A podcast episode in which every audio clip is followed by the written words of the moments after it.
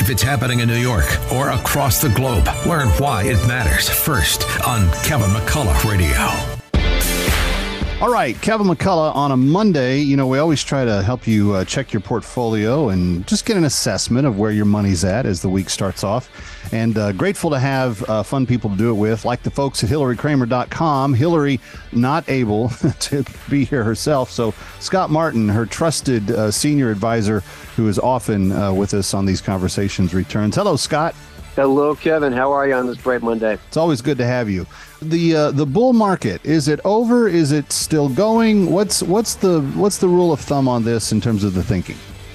Uh, well, I think uh, first answer is uh, the bull has barely begun to fight. Uh, people are getting a little nervous because they saw the last couple of weeks have been unpleasant. You know, the, the, the Treasury downgrade. We could talk about that some more.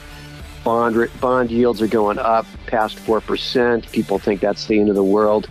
As it turns out, though, uh, this bull has only gone maybe six weeks, and uh, if if it's dead now, it would be the shortest in history. That includes uh, the Great Depression.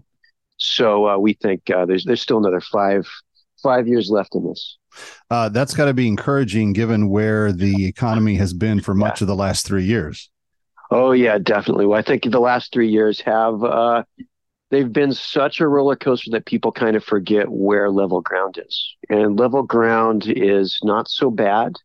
You know, it's going to look like uh, it's going to look really cold and weird and unpleasant after the wild ride, but it's actually pretty good for investors and it's good for Americans. Now, if this is in fact the case, what is the Fed saying, thinking, doing uh, about uh, you know where we're at? Uh, yeah, well, I think the Fed has been uh, the biggest dread factor in the last year, and uh, the Fed is pretty much done. They've tried. They've they've actually succeeded. Inflation uh, is not over with yet, but it's slowing down. They're actually getting some results, and that means that uh, maybe early next year rates start going down again. This is as bad as it gets. I know that one of the things the Fed kept citing when it was doing the rate increases this last year was the hot job creation market. Uh, it appears that for the last two to three months in a row, the job creation numbers have been very far off from what the government had hoped for. Is that the sign that the Fed has done as much as they need to do? Yeah, pretty much. That's what they're waiting for. Uh, they're not hoping to crash the economy. Nobody wants that. Uh, if they do that, rates go right back to zero.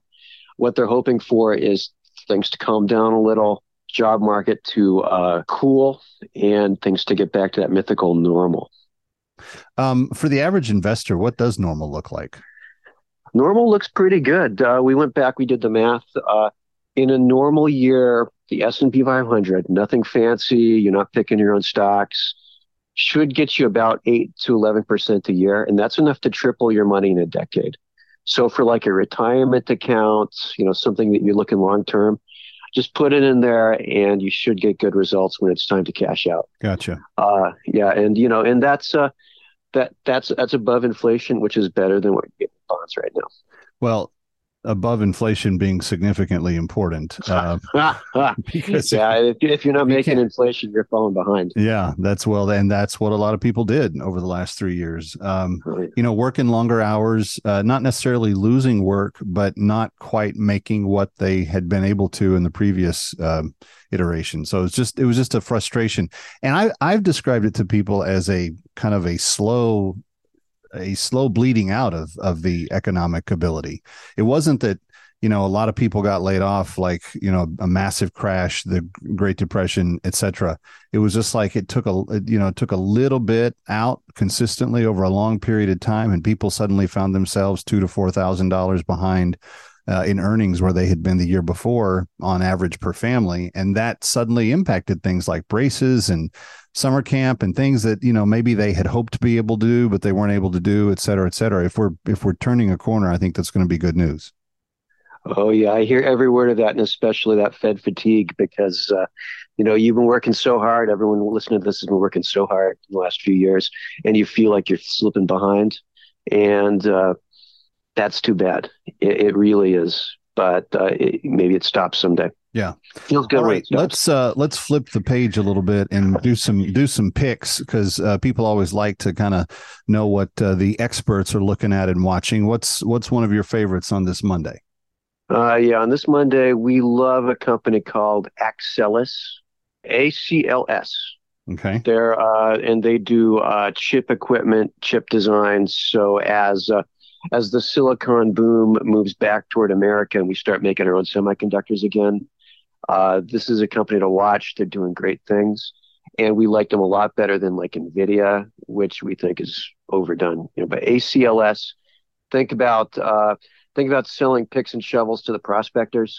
If if the prospectors are digging for chips, ACLS is, is giving them the shovels.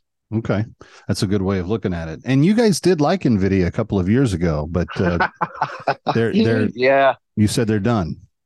Yeah, well, we liked, uh, we love the company and we love the people and we love the the products, but we love the stock at like two hundred billion dollars, and here at like a trillion dollars, it's not really making that much more money. Right. So we think, uh, you know, you would better off uh, with with some of Hillary's favorites, Palantir, obviously in AI, uh, company called Splunk, S P L K. They do the data behind all these things, and then if you just want the chips that, that make the AI happen company called ARM Holdings is coming public later this year. That's going to be huge. So save your pennies for that one. Okay. ARM Holdings will be on the lookout for that. What do you like outside the chip universe right now? Uh, outside chips, uh, we like a lot of things. uh, but none are really coming to mind right now. It's it's really all about technology right now. Uh, you know, go back to the names you liked last year. I think that that's the moral of what we're seeing in the last couple of weeks go back to like Moderna, mRNA, you know, the the uh, the vaccine company. They've dropped really hard and uh, buy the dip, buy the dip on everything that you loved uh, three weeks ago. Procter and Gamble, even you know things like that. Um, Hillary was telling us last week that um, things like hospitals, things like banks, uh, yes. You know, I should have asked you this at the beginning, but how has earnings shaped up for you know what people are looking at going into the fall? Well, we think uh, we think the banks are good, but we would not buy them here. Uh, you know, the, we're not going to see a lot of big bank crashes. We thought, I think we saw the last of that really six months ago. So, like the Morgan Stanleys of the world, the uh, the Citibank, the uh, the J.P. Morgans, they're going up, but not quite yet because they got a lot of fear to, to dig through first. All right. So the big tip today, ACLS uh, chip design makers uh, that are going to be part of the chip revolution when it comes back to the U.S. shore. Scott Martin, we always appreciate your time. Thanks for being here. Kevin McCullough coming right back. Don't go away.